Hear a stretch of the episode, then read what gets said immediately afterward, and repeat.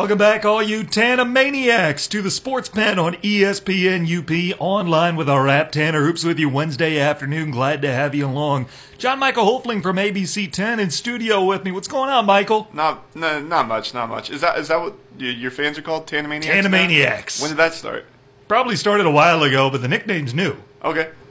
But let's start with the College World Series because that's going to throw the first pitch this weekend. Michigan is going to be there for the first time since 1984. A lot of fans up here are excited about it. They're happy about it, as they should be. Yeah, you know what's terrible is that we don't get highlights for them. I Oh, love it. really? We we're not allowed to show those highlights. I was I was talking about it a little bit. You know what the, the top movie was in 1984? Uh, Top Gun? Dang. Pretty good, You yeah. are good not bad. Top Gun still might be the top movie 35 years later. I know. Um, but I tell you, it is a great film. It's going to be one of those that is just ageless. But I tell you what, a few weeks ago, I would have told you the Pac 12 is far and away the best conference in college baseball. Hmm. I don't agree anymore. I don't agree with myself a few weeks ago anymore. I don't know. College baseball is very fickle. It goes is. back and forth. There are like some consistent for baseball. What I look for in a conference to declare who the best is is consistency, and I think conferences like the Big West, or at least one team, Cal State Fullerton, is Mm-hmm. is always pretty consistent. Other than, but like obviously I'm from California, so that's who I get most uh, access to. That's who I've seen the most. Other than that, I mean, the Big West isn't really the most dominant baseball force. Pac-12 is all right. The, there, there's never a conference that I've seen in college baseball that I've been wowed by every team. There isn't even a conference where I'm like, oh yeah, they're a good conference. Really? I've never said that about any baseball conference. Really? Which is weird because you would think that one would be better than the other, but for me it just seems like every conference sort of stays on the same power level. And one year they might be better than the other, but I've never seen over the course of my life one conference really take off and explode beyond anybody else. I can't say I agree. Uh, I would have said the Pac 12 was the best during the regular season. I thought it was a power struggle between the Pac 12 and the SEC. Now I think it's far and away the SEC. I believe they're the best conference in college baseball just because you got to have someone, at least one team in the College World Series, and the Pac 12 doesn't. Yeah, Pac-12 doesn't. I will say the most consistent team in college baseball is probably Vanderbilt. Yeah. SEC, like you were saying, And so- the best offense. Yeah, yeah, best offense. I mean, they're they're really, really, really good every year. So Mm-hmm. props to them. Probably SEC just because of them in most cases. So Mm-hmm. yeah. ACC has always been a pretty good conference, and the Big Ten has kind of been a stepping stone. This is huge for the Big Ten to be able to get a team in Yeah. here. All that excitement a few years ago when Indiana made it, starting to get rekindled, and you feel like even the most bitter rivals in the Big Ten are pulling for Michigan. Probably just Yeah. because, like you said, they're a, growing conference in the baseball field. Haven't been there since 1984. Took down the number one overall seed. It's a huge. It's a good story for this one season. I tell you what, I'm a Notre Dame guy, but is it crazy of me to be rooting for Michigan? No. Because I, I kind of, you know what, it's more of a football rivalry, I would say, Notre Dame well, and Michigan. Even even in, even in football, I mean, w- come on, you got to cheer for the bad guys sometime. Like when when I was, I mean, I don't think I'll ever cheer for Michigan. I'm a Stanford fan, but when Oregon was the dominant football force, they were playing the national championship.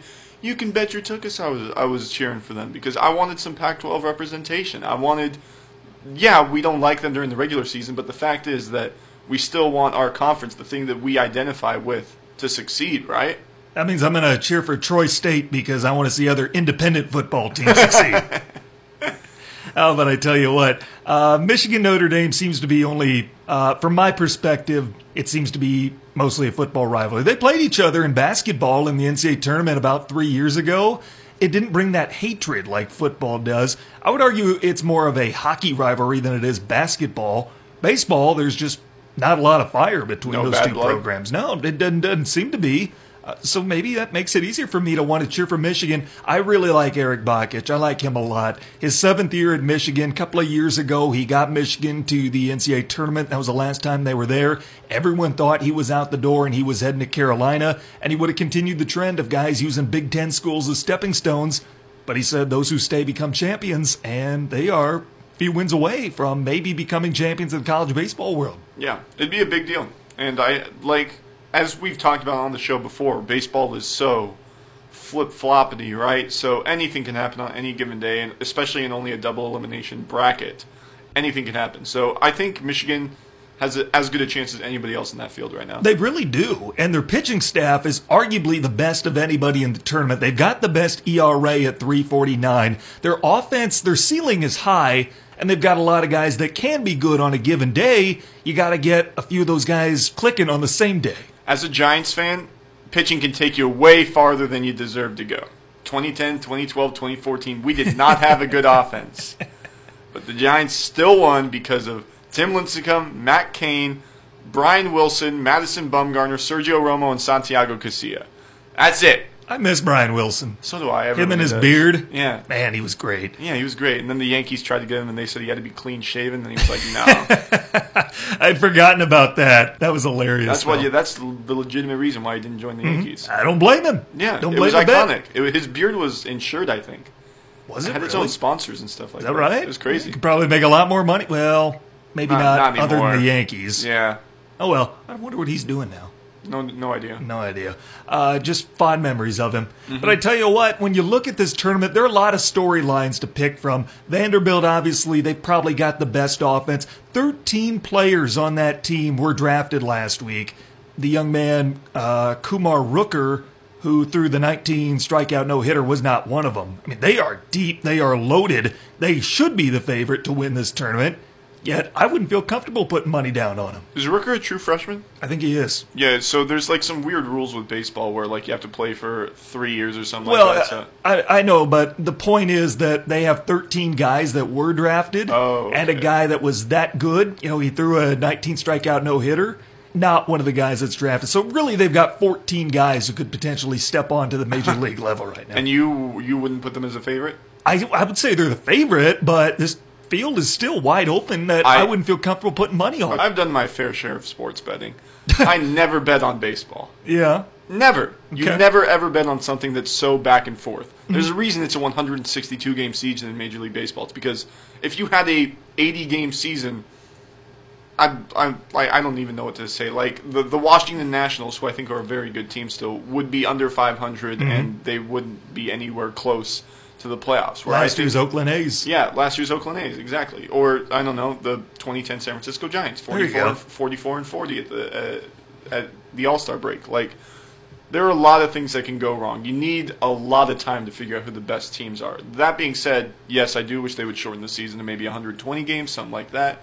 In general, baseball isn't something that can be decided in such a short amount of time, especially when you're playing every single day. When you look at a few of these other storylines from the tournament, there are a lot to go through for me. I mean, Mike Martin is the one I keep coming back to. 40 years as a head coach. This will be his last. 17 College World Series appearances. He has the most wins out of anybody in college baseball, and yet he's never won the College World Series. He's gotten to the championship round twice, but he's still looking for that championship.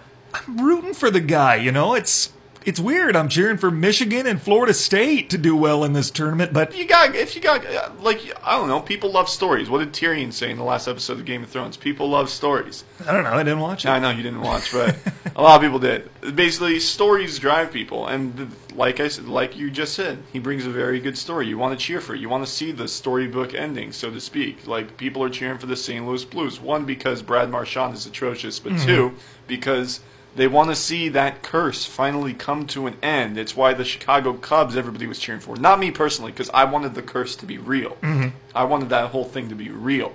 But a lot of people were like, "Let's see the Cubs finally get it. Let's these young guys that just plucking through Kris Bryant, and they wanted to see him win. It's it's all that people cheer for the good story.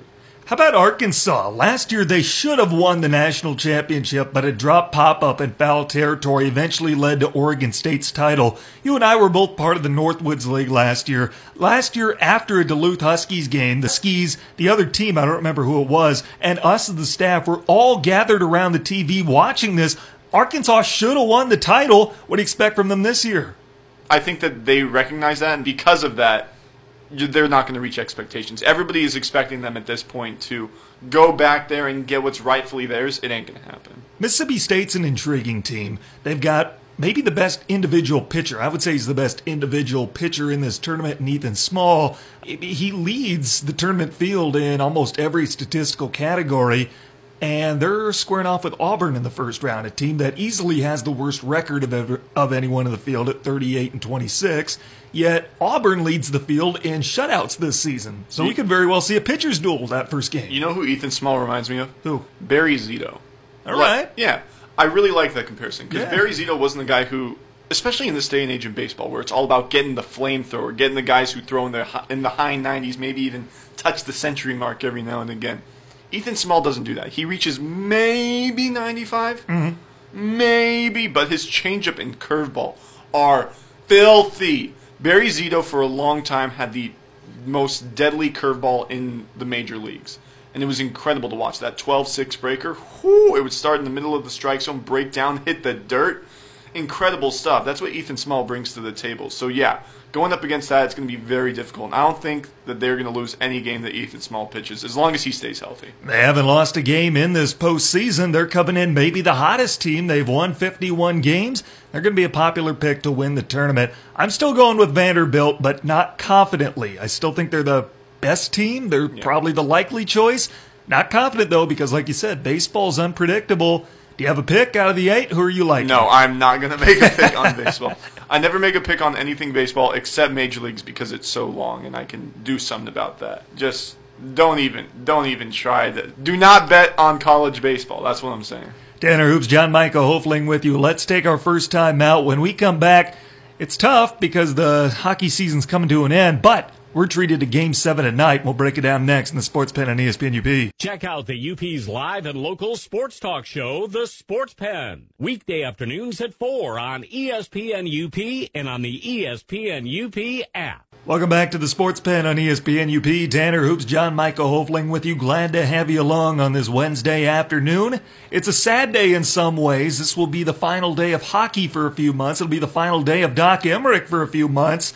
But I can't wait for Game 7. Anytime you've got a Game 7 to decide a title, especially with the two teams that we have, the cast of characters, it's going to be something really special. I can't wait for tonight. Zdeno Chara just broke a record by playing in this game seven. It's going to be his 14th game seven, the most in NHL history. How about that? Yeah. He's been around a long time. Yeah, and Doing so while drinking his lunch through a straw. Yeah, and not only that, but he's been in so many clutch situations and come out on top so many times. Mm-hmm. It's great to see.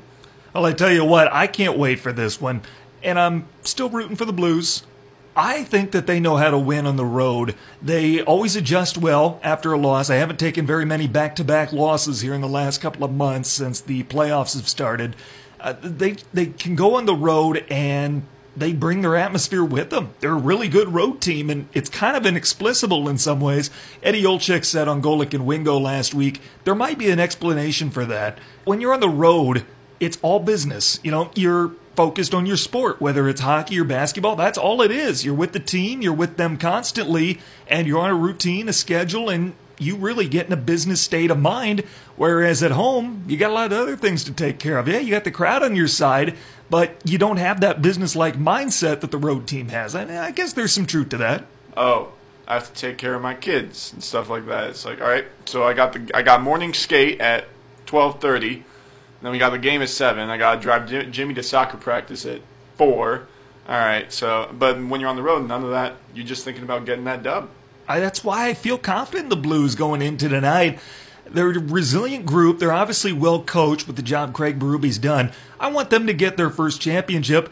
I mean, I just want to see St. Louis come back from 31st out of 31st just a couple of days after New Year's. Yeah, yeah. I mean, it's the story, like I was mm-hmm. talking about. Everybody wants to see him win. I want to see him win. Nobody wants to see Brad Marchand hold that cup again. That being said, like obviously, I do love the whole thing where the home team wins on their home ice, but I mean, I just can't stand Boston. like Tuukka is playing, or he did play out of his mind for Game Six. I wouldn't expect that same sort of performance. Why not? Because there's no way like Charlie McAvoy is going to be able to stop that puck going over Tuukka's Yeah, back but Tuukka again. might.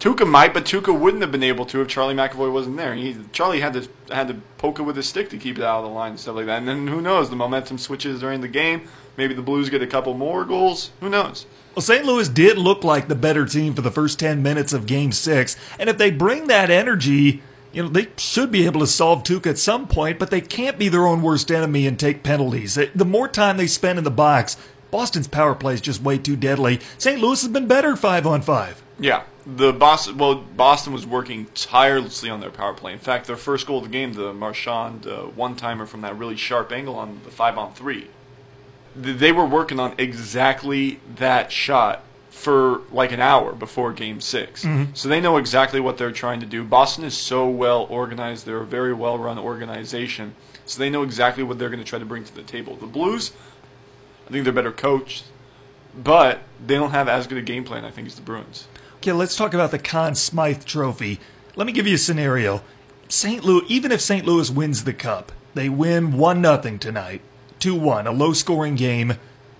Could Tuukka Rask win the Conn Smythe? Don't think so. In my opinion, I don't think the losing team should ever. They shouldn't, but they do sometimes. Sometimes, but I, There might be a case I for him. But that's that's saying that basically, oh, Tuukka was so dominant, he's the only reason that the Bruins made it to Game Seven in the first place, which I don't think is the case. Hmm, I don't know. Like, even though they lost, he's the only reason this series went seven games. I think he's the only reason that they're here. I think Ryan O'Reilly has something to say about that. I think he should be the guy who wins it if St. Louis wins the cup tonight. But if Boston wins it, it's easily Tuukka's now. yeah, It has to be. Uh, but I'm with you. I think that the most outstanding player in the finals, the most valuable player, should go to the winning team. But I tell you what, I don't know that Boston would be at this stage in the playoffs without Tuukka Rask. They probably wouldn't be, but that's not saying that he's. No, there were there have been a lot of good players and great moments. Zdeno Chara, despite playing with a broken jaw, he's been a mm-hmm. great defensive force. Brad Marchand, David Pastrnak, those guys have been phenomenal. Twenty-one players have scored for the Bruins this postseason. Mm-hmm. Twenty-one. That's an ultimate team effort. And yeah, you might say, oh, well, everybody is sort of working together. Then it's not just one singular player who's doing spectacularly. But that just goes to show the team is so well oiled. Everybody feeds off of one another's. Like Karson Kuhlman is never going to win it. But the fact that Karson Kuhlman can get a goal at all in this postseason just shows how well the Boston teammates work together. Watched him win the national title last year at Duluth. Yeah. broke my heart as a Notre Dame fan. Uh, but I tell you what, no, they, you're, you're absolutely right. And I mean, Tuukka's not the only reason that they've gotten here, but I don't think that they would be here if somebody else was in net. Tuukka has just been the driving force behind that You don't think anybody else, if you, if anybody else is in net. if I could put anybody else in net, like who, who would you put instead in net over Tuukka? Braden Holtby. Mm, I don't know. Lit up in a couple of games in the Yeah, Carolina he's, series. he's proven himself in the playoffs. at times, Fleury. at times, Fleury was phenomenal in that, except for Game Seven. He- he- Yeah. he, was great. I don't. I Tuukka- still wouldn't put Tuukka's Fleury. been good, but I wouldn't say this is like I don't know. A lot of people are saying this is like the best goaltender performance we've ever seen in the playoffs. I wouldn't go that far. No, no. I mean, Martin Brodeur has something to say about yeah, that. Dominik Hasek. There you go. Yeah, guys like that. At least in Boston's uh, Stanley Cup history in recent memory, this is pretty unprecedented. He looks like he is at his peak right now. He might be, and Could th- be. th- that's not denying how good he's been. But to say it's historic and to say he deserves it, even if St. Louis wins, no. I think there's a case for him. Th- There's going to be a case, obviously, because you want to give it to the best player. It's like you can't give MVP to the best player on the best team every single year because, yeah, even though they didn't win, he's still the best player. So obviously, there's going to be that sort of persona or that stigma around the best player just overall in the series.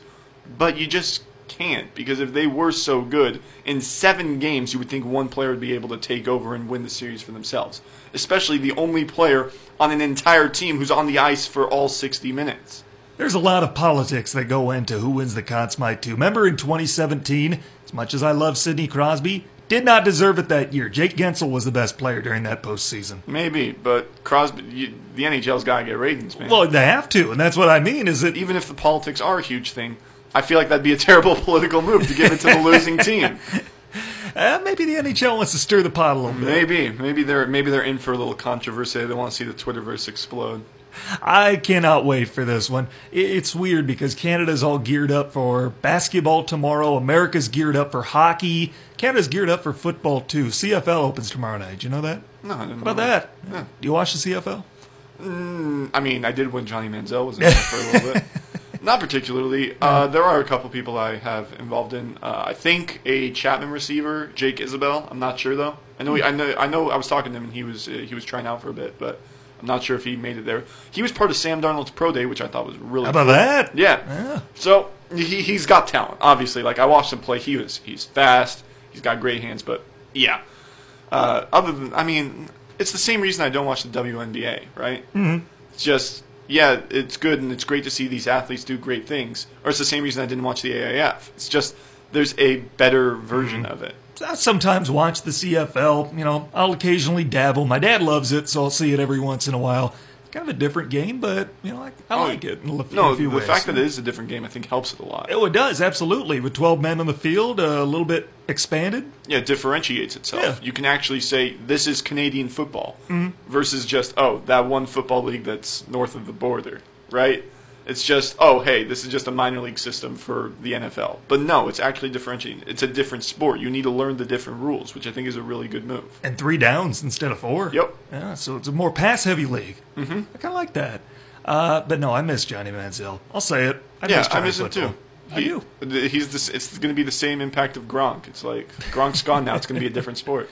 Johnny's last chance coming up in the XFL. Hoping that can I hope Blake out. Bortles tackles uh, Johnny Manziel at some point. You're hoping. How will that work? just something like that, or Tim Tebow, Charlie Whitehurst, just a bunch of these players who I was like, yes, I love seeing these guys. Charlie Whitehurst, yeah, uh, Jake Locker, guys like Jake that. Locker. Uh, can you imagine that there was actually a debate? There was a Sports Illustrated cover just had its eighth year anniversary. Uh, whenever the draft was, it was eight years ago from about draft week, and the cover was Cam Newton and Jake Locker, and there was a real debate between which one Oh, should be there's number al- one overall. There's always a debate. There was a debate last year about Sam Darnold, Josh Rosen, and Baker Mayfield. Now it's like, why would you ever choose Josh Rosen or Peyton Manning, Ryan Leaf? People were considering that a debate. I forgot about that. There's always going to be uh, one guy who pans out and one guy who does, or like Andrew, Kevin Durant, Greg Oden. Yeah, there's always going to be that one guy that doesn't pan out, and you know most of the time you get the right guy with the number one overall pick. Jamarcus Russell, though. Who No, went after Jamarcus Russell? I'm trying to think back to I want to say draft. Carson Palmer was the same draft. I feel like I would have known if it was Carson Palmer. We might have to Oh, come back to that one, we'll but come back to that. But yeah, Jamarcus Russell. Not a good first overall pick. Hey, hey, but I will say, a lot of people think Alex Smith wasn't a good first round, first overall pick. He wasn't for the first six years of his career. He ain't a bust anymore. well, if he can get back to the field, I'm hoping he does. Yeah. Again, it's an unfortunate injury he went through. I like Alex Smith. Uh, last thing, you know, we kind of went away from hockey, but still, we got on the subject of Jamarcus Russell. Speaking of which, you see, the Raiders are going to be the feature of Hard Knocks this year. Mm-hmm. Great choice. Great choice. I think it was the only choice. It was. Absolutely was. You can't go to Cleveland anymore, although I still think they have a lot of bugs that they need to get worked out. Yeah. What other team right now is a bigger circus than the Oakland Raiders? Moving, they're about to move to Las Vegas. Yep. They got Jon Gruden as their head coach. They have a guy with the blonde mustache, walrus-looking guy, joining joining the squad. Who's their big new addition? They have a quarterback on the hot seat. Everybody's looking at him right now. No one knows what Marshawn Lynch is going to do. No one. Yeah, Marshawn Lynch could be anything at this point. He said he might come back, he might not. Then they have Vontaze Burfict they bring Yeah, in. He got another guy. suspended for hitting Antonio Brown Yeah. in the playoffs three years ago. There is so much drama. It was built. This this team was built for Hard Knocks. They were they. I guarantee there was something. HBO was like, "Hey, Oakland, we're going to do a thing on you." This was before the offseason. Then Oakland was like, "All right, let's make this the best season of Hard Knocks we've ever seen." I bet Jon Gruden has a deal with HBO. That's why he's making the moves that he is, because HBO makes money. He makes money. He puts on a good product. Oh, they brought in Nathan Peterman. This is a whole conspiracy. This is a real thing. Uh, I never realized it until right now, but this, this is a this is a legitimate thing. Conspiracy theorist here on ESPN UP. Let's take a timeout. Coming up, the U.S. dominated Thailand in the Women's World Cup yesterday. Did they go too far with their 13 0 victory, plus the celebrations that followed? That's next in the Sports Pen on ESPN UP. Check out the UP's live and local sports talk show, The Sports Pen. Weekday afternoons at 4 on ESPN UP and on the ESPN UP app. If you got a problem with the score line, 13 goals, then your tiebreaker can't be goal differential. This is the World Cup. This is the tournament. Um, so anyone having an issue with the 13 score line, doesn't understand that. Listen, there's two other teams within the group that have to play Thailand, right? So if Sweden beats Thailand 12-0, well, here we are. Now goal differential is part of that. The bigger issue I had that the celebrations of goals seven, eight, nine, all the way through thirteen. I I struggle with that uh, just because they're choreographed. And for the listeners at home, imagine Alabama playing Citadel. And are they really celebrating the entire bench and the entire team the 62nd or 69th point they score against Citadel? Because that's what the United States women's national team was. Welcome back to the Sports Pen on ESPN UP. Tanner Hoops, John Michael Hofling with you. We're ready to hit the pitch and drop a little soccer knowledge on you. But first, your Sports Center update. Five people have been arrested in connection with the shooting Sunday night in the Dominican Republic that hospitalized David Ortiz. Paul George underwent successful surgery to repair his left shoulder. And finally, a Florida man attempted to rob an ATM with a blowtorch, but accidentally melted the machine's hinges shut. That is your Sports Center update. Tanner Hoops, John Michael Hofling with you. Glad that you're with us on this Wednesday afternoon. Hey, if I haven't said it enough, make sure to get our free mobile app from the Apple iStore or Google Play. You can hear this show on demand. You can hear it live. You can hear anything ESPN has to offer through this free mobile app. Get it from the Apple iStore or Google Play. Just look up ESPN UP. Make sure to put a space in between. That, that was a little argumentative. All right, I don't have anything. That's on me. Uh, we'll figure something out. We've got Women's World Cup takes. Tanner and Michael with you. Glad to have you along. Well, the Women's World Cup came under a little bit of scrutiny yesterday. I should say the women's national team did so. They opened their tournament playing Thailand, a team that was in the World Cup for the first time ever. The U.S., of course, the defending champions, and the U.S. throttles them 13 0. Alex Morgan becomes the second player ever to score five goals in a single World Cup match. And the U.S. was coming under a lot of moral criticism. Uh, you're playing. Your job is to play a ball. I Yeah. could care less after you score if you have a tea party. Like, just enjoy yourself. They're kids. They get to play games. I wish I could get to play a game for a living. Mm-hmm. And yeah, some some of these women, it's their first ever time in the World Cup. They don't know if they're going to get another goal again. It's they're on the biggest stage in the world. They want to score. They get to score. It, you're telling me they have to just be like, oh yeah, whatever. No, enjoy yourself. I mean, you have goal differential that factors That- into yeah. it. You've got the golden boot. You can become the tournament's leading goal scorer. I tell you what, you know, I'm going to sound old school or, you know, like one of those guys by saying this.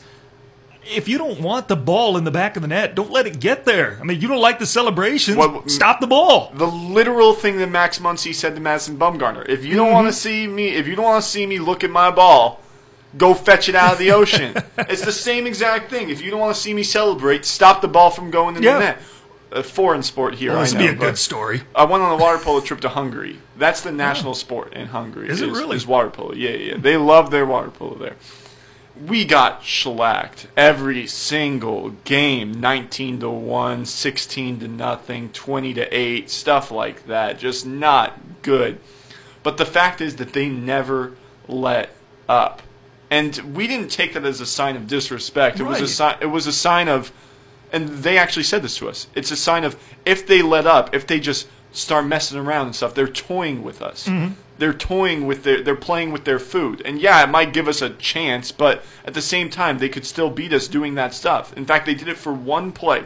One play where I was the sprinter. It's the person who goes out and tries to get the ball at the start of every quarter. Nobody was sprinting against me. I was just like, okay, that's kind of weird. So I just start to take the ball up. Two seconds later, guy comes up from underwater, steals the ball from me, scores a goal.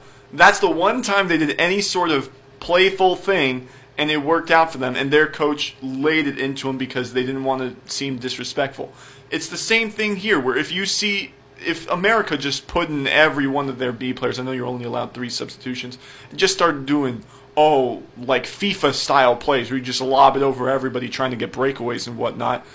As Thailand, I would think that that's more of more disrespectful than scoring 13 mm-hmm. goals, where we don't take you seriously enough to even try to score as many. Goal differential matters, but we're going to settle with seven.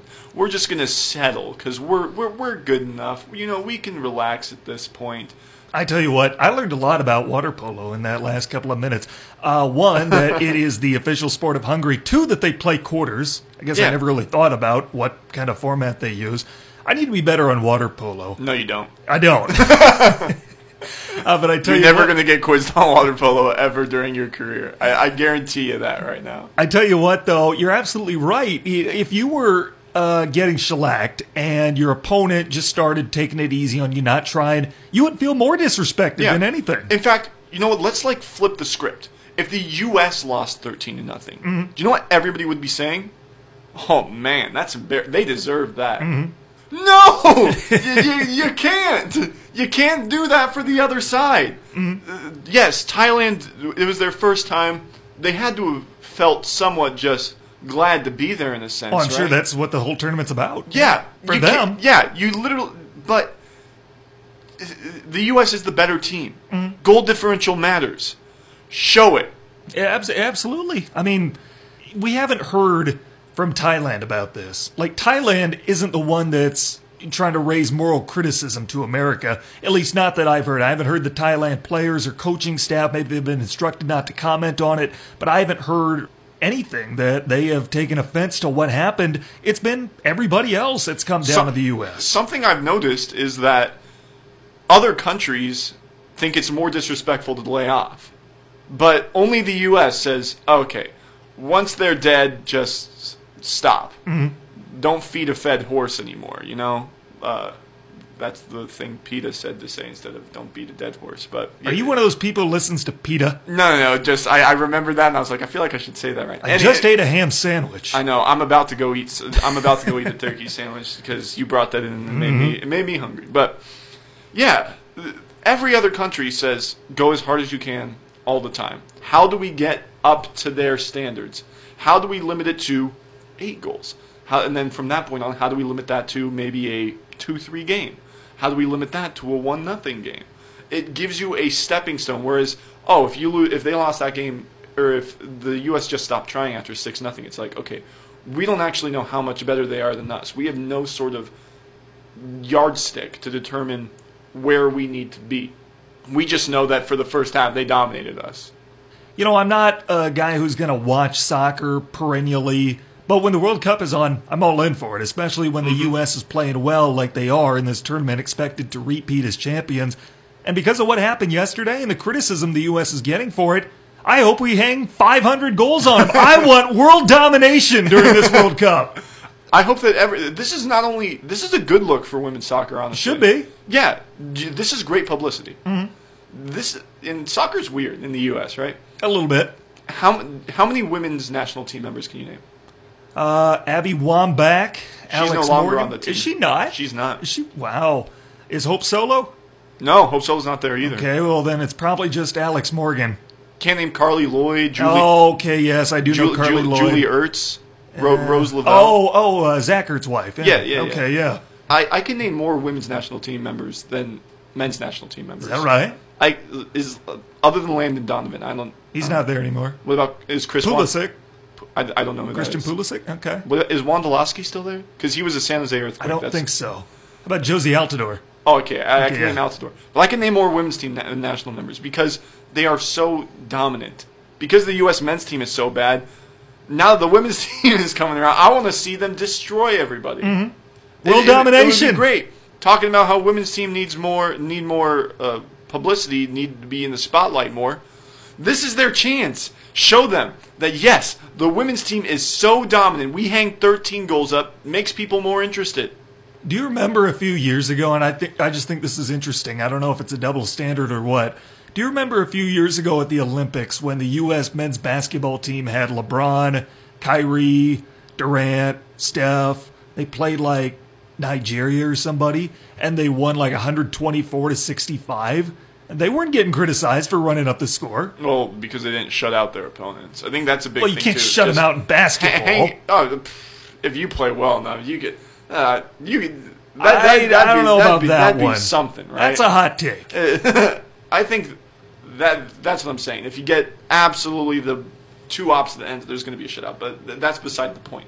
But just the fact that that donut, don, that donut is sitting up there for Thailand, that's that's part of the bad thing too. And the fact is that Nigeria they put up 60 points against other teams that might be reasonable. And yes, the U.S. is loaded, but the U.S. had that star power. They were expected to be so extra dominant. Well, they expected that of the women's soccer team and the U.S. Not- you know, I that- mean, that men's basketball team, they kept I mean, scoring. I mean, I wouldn't say that they expected this out of the women's national team. I mean, the women's national team is ranked number one in the world, but they're only slightly ahead of Germany in terms of total points in their ranking system. Mm-hmm. And Thailand's only 34. That's not that bad. There are 156 teams, I think, in the world. Y- you might be right that it wasn't expected. I'm not necessarily surprised, though. Yeah. You can't say that you were surprised by the shellacking, but 13? That's as many points as the Patriots had in the Super Bowl. I mean, the Rams only got three more points than Thailand got, so yeah. They did well. Good for them. Well, I tell you what, uh, the U.S. getting set to play in round two. Actually, uh, second leg of group play started today. I think they already have a spot locked up. You in the think? next round. They probably do. I think they do. I, I wouldn't doubt it, honestly, if they did. Uh, I don't know who they have next. It's either Sweden or Chile, Mm-hmm. one of those two. But Sweden beat Chile yesterday. Nigeria beat Korea 2 0 today. Germany 1 0 winners over Spain. Germany and Spain, that's probably the best group in terms of consistency. Oh, yeah. Oh, yeah. And then uh, France and Norway are getting underway right about now. I tell you what, I'm excited to watch the rest of this tournament. It's going to be fun. I'm excited to see how things work out uh, in the aftermath of this. It's just weird because nobody from Thailand seems to be doing any complaining about how the U.S. treated them in that game Yeah. yesterday. It's everybody else because everybody else needs to be morally justified. They have to have the moral high ground over everybody else. Yeah. So they take non-issues like this and they make them an issue. It's stupid. Yeah, Thailand was just happy to be there. They were honored to be on the same field, and they gave it their all. You can never dock somebody for doing giving their best effort against a giant.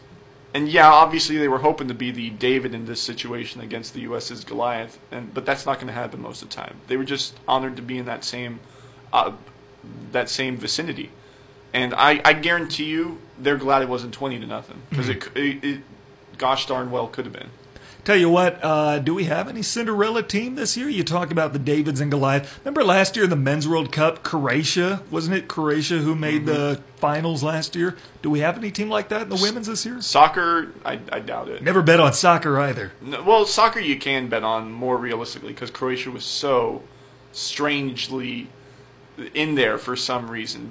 Tanner Hoops, John Michael Hofling, glad to have you along. We owe you our next time out. When we come back, we will break down the NBA Finals. They return tomorrow, one week ahead of the draft. Plus, we'll tell you why today was a bad day for the Boston Celtics. All that more is coming up. Stick with us here in the Sports Pen E ESPN UP. Check out the UP's live and local sports talk show, The Sports Pen. Weekday afternoons at 4 on ESPN UP and on the ESPN UP app. Welcome back to the Sports Pen on ESPN UP. Tanner Hoops, John Micah Hovling with you. If you missed any part of the show today, check it out on demand. Get our app from the Apple iStore or Google Play. Just look up ESPN UP. Glad to have you along as we head down to the 5 o'clock hour. Just a little over three hours until puck drop. The Stanley Cup will be awarded tonight. See that skit on the Late Show last night? Jimmy Fallon and Selena Gomez were using the Stanley Cup as a milk jug. I think that's disrespectful. The Stanley Cup is the most sacred chalice in all of sports. It should be. It should be treated that way. Yeah. But if I could, I thought they banned drinking out of the cup after Ovechkin. I don't know if they banned it, but I think unless you've earned the cup, you shouldn't be allowed to drink out of it. I would love to drink out of the once cup, you've, though. Once you've earned the cup, you can do anything you want with it, in my opinion. I'd love to drink out of the cup. I would too. Could you imagine your day uh, I with feel like the cup? I would. I feel like I would reverse age by by twenty years. I feel like I'd get a twenty year longer life just drinking out of that cup. I tell you what, I'd start my day with the cup. I'd probably have it in bed next to me. I'd wake up, pour my coffee into it. I'd I'd kick my girlfriend out of bed. you know, hey, hey, honey, I love you, but I got the cup today. Go stay with your mother. Anthony Davis. Uh, well, I guess there's a little bit more clarity, but not the news that the Celtics wanted. Anthony Davis said that he would not re sign with Boston if they trade for him this offseason. Uh, he would be there for one year, then he would look to go elsewhere when his contract is up. Kyrie Irving said that he is not going to renew his contract. He is entering free agency. So Boston is going to lose two top tier, uh, should we say, prospects, not players, because one of them technically isn't on the roster. You know, I tell you what, if Toronto didn't go on the run that they did, knowing that Kawhi Leonard might leave after one year, I would say there's no chance they go after Anthony Davis. Something tells me they still might. If they really feel like they could win that championship, there's a chance they could go for it, but I don't know that that's the right move. I wouldn't say that's the right move either. You went from a guy, Kawhi Leonard, who had won a championship before, proven in the playoffs, going to take that team over the top to a guy who's won one playoff series. Mm-hmm. Why, I- why would you do that? You want a guy that's going to push you over the top in the playoffs, not a guy that will help you in the regular season, sure. Well, and I want to keep guys like Tatum and Brown and Smart and build around them. At the same time, Boston does need a superstar. That wasn't Kyrie Irving. It could have been Anthony Davis. So now who does Boston go after? Because they do need a top tier player. I'm not sure if they're. I mean, obviously Klay Thompson. He fits in every. He fits in every single system Hmm. in, in in the entire NBA. But I don't think Golden State's going to let him go. No. You can go after Kevin Durant, but then you got to wait a year. Yeah. because he's going to be out. I think actually they're in a very good situation. We already knew AD didn't want to come, or at least his dad didn't want him to go to Boston. And in terms of Kyrie, like looking at what Boston did two years ago, do you think that Kyrie was maybe a little bit toxic for that team? Yeah, I don't think he's leaving it in a better place than when he came here. I think that there's a lot of confidence ro- rolling through that locker room, but without without uh, Irving. Maybe the fact that Irving's gone, it allows Tatum and Hayward to be the top two options, allows Horford to sort of step into more of an offensive role. Maybe that's just the better system that Brad Stevens needed, because the fact is that with Terry Rozier and Jaylen Brown, he was able to take the team. He was able to take the team to seven games against LeBron James.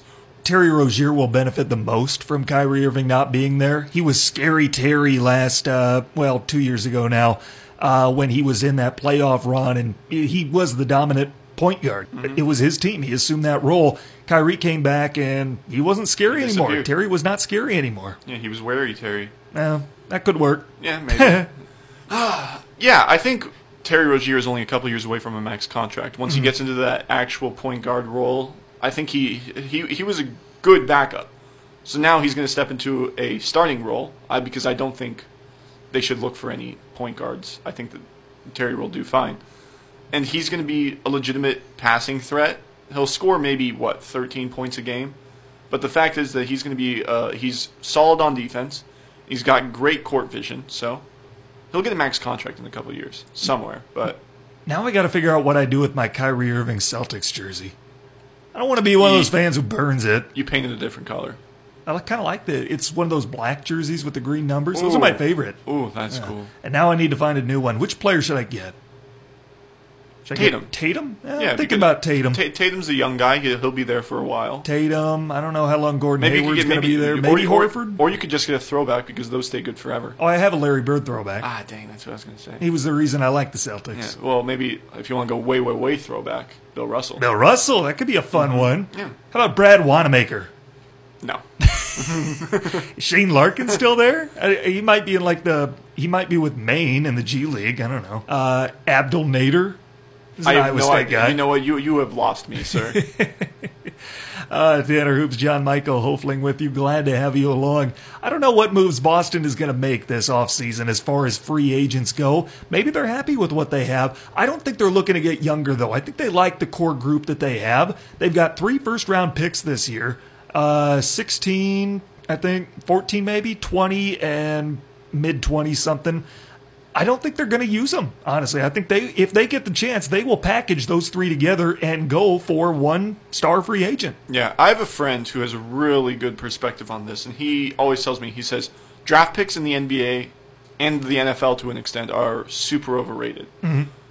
So you trade those away for somebody who's proven, and yeah, they're older, but you only need what four or five years out of them. You grab a thirty, you grab a thirty-year-old. He's going to be at least somewhat strong still through his age thirty-five season. That's what they did with Horford, and he's worked out pretty well. You can grab a guy like Steph is Steph is what he's thirty-one now. Mm-hmm. He's still great. Yeah. Okay, probably two of those. Two of those picks for a guy age 31 for the next three years.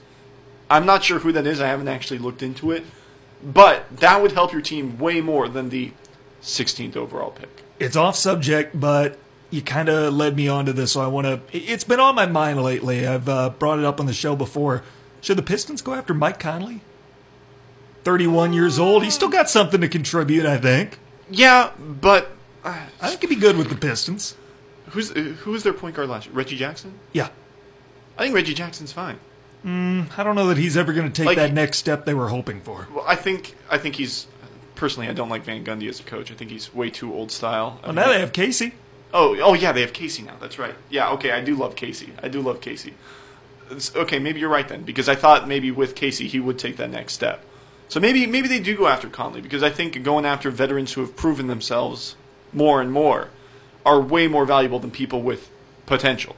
I think Luke Kennard, I don't know if this is a hot take or not. I think Luke Kennard has a better chance of taking a step forward than Reggie Jackson does. Reggie Jackson's a better shooter, and this is a shooting league. I feel like. Yeah, but I think Kennard can take that step forward. okay. I don't know that Reggie Jackson's going to get a whole lot better than he is right now. I think there's a much higher ceiling for Kennard. What step would you take if you were the Pistons then? I would go after Conley. Okay, I would. I want him. that's fair enough. I think it'd be a I'm not fit. sure how he would succeed in Casey's system, but you you think he'd be a good fit? I think he would. You probably have to give up Reggie, but at this point, I'd I'd probably do it. Yeah, sometimes you know you gotta get rid of a Harrison Barnes to get a Kevin Durant. Well, there you go. Sometimes it works out that way, Yeah. doesn't it? I tell you what, uh, the finals return tomorrow night. How much were you sweating the other night watching the Warriors blow that lead only to regain it? A lot. um, you know the theory that I've I've spoken about several times on the show. Mm-hmm. The Warriors are a better team without Kevin Durant. Klay Thompson dug into me last night. I felt like it was a personal attack. He said on his post game press conference, he said all those talking heads out there who say we're a better team without him, uh, they're stupid. I've changed my tune. After this last game, seeing the Warriors dominate for a quarter and a half and then slowly lose it and have to get it back, I think my theory has changed. The Warriors are a better regular season team without Kevin There you Durant. go. They are a worse title contender. I can see it. At at some point, you just need that kind of guy to be able to get you over the top. I tell you what, uh, Kevin Durant, this will never happen. No realistic possibility of this happening. But Kevin Durant has only played 12 minutes in this series. That's all he's going to play. And I have never seen anyone who's played less that has a better case to be finals MVP No. in the literal definition of the word. Oh, sure, in the literal. In the de- literal definition of being the most valuable player, the guy who means. Have you seen the spreads, the lines, what uh, they're predicting for each game? Kevin Durant made the difference. He is that valuable. There's no chance he's going to win Finals MVP, but based on the literal definition, there's no one who's ever had a better case for it. Yeah, it's like a couple of years ago, or like a bunch of years ago now at this point. Gosh, it's been a while. But you know how every year the NFL players put out a top 100 players list? Mm-hmm. Peyton Manning made it to number 50 the year he played zero games. Mm-hmm. Because people saw them go from title contender to 2 and 14. So people were like, oh, yeah, he's that good. He's still got to be one of the best players, even though he literally did not play at all. And Kevin Durant's sort of in the same boat right now. Dan Orlovsky. Yeah. Dan Orlovsky took the Colts to 2 and 14, and that boosted Peyton's valuableness. Yeah, and th- that's why the Broncos were willing to take a chance on him after Tebow. But Uh, Take a chance on Peyton after Tebow. Is that really taking a chance? I mean, I, I think after such a serious injury like that, I think any team that goes after Durant is going to be taking a chance. They will. Point. They will. Yeah, Because nobody other than Golden State, I'm not even sure that they're going to uh, offer him a one year Oh. deal. Uh, nobody, uh, no one else is going to give him a one year deal. Golden State would be the only team that could, but I don't think they're going to. Everyone else is going to have to give him a super max long term. Yep. And I- he's just a mystery box right I think now. there were a lot of. This was awful what happened to KD, right? But I think this was actually a very good look for him. Mm-hmm. With all the talk, especially in the NFL, of players who sit out their final seasons just so they can improve their free agency value. Yep. Le'Veon Bell not playing with the team just because, oh, I want to make more money. Mm-hmm. You have a guy who's not ready to come back out there, steps out there, puts his body on the line to try to help his team, and pays the price for it. For a fan base that wouldn't spit on him if he was on fire. Yeah. Uh. I love that. I love bringing that up Like, whenever I'm around you. Every, it's all right. Everybody who says that he's a snake, I think, had to take a step back and look at that Yeah. a little more. Mm. This is a guy who had everything in the world to gain this summer mm-hmm. and gave it all up for a chance at the ti- title again. Yep. I love it. He's already got two of them. He didn't need a third. I but love it. he still was willing to risk the wear, go out and risk his body. And now he's paying the ultimate price, Yep. which, yeah, it's terrible. We didn't want to see that. We wanted to see a guy risk it all, but end up coming away better for it. Mm-hmm.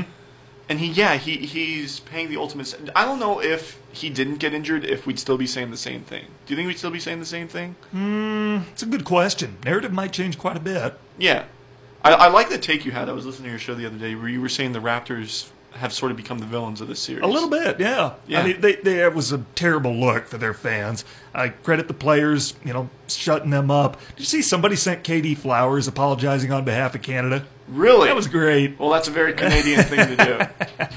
Oh, I tell you what, we are out of time. Tanner Hoops, John Michael Hofling with you. What's going on at ABC 10 this week? You know, there's a couple things going on. We got a new uh, segment that we're trying to do every week called Food Truck Friday. I'm not a part of it, but Food Dan, Truck Friday. Dan and Kaylee, they're putting their hearts into it, and it, it's a great thing. Obviously, I'm allergic to 900 different foods, so I can't enjoy it as much, but and what does that entail? they check out the most obscure restaurants and sort of get the stories behind them and stuff like that. And they tell they tell actual Yooper stories and stuff like that, and it's cool to see. Other than that, me personally, Monday Minute's going to be coming back with T.J. Hawkinson. Uh, I plan on doing something with Gladstone involving Adam Bruce. Uh, you, you know the story of Adam Bruce, right? A little bit, but tell our listeners anyway. hip surgery in January, goes on to win the 1600 meter race uh, at the UP finals, and at the same time, their their school's former athletic director passed away this past year.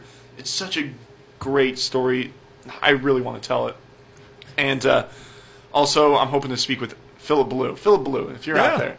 Yeah, hit me up because I want to do a thing on you, man. You're getting upgraded from a, from an A to a C, which in college you don't normally think that's a good thing, but I'm happy for him. He des- he deserves it. Baloo Berry, the new captain of the Northern hockey team, effective this fall. That's it for us. Back on tomorrow, same time and place, 4 Eastern, 3 Central, in the Sports Pen. This is Tanner Hoop signing off from ESPN, WZAM, Ishpeming Marquette.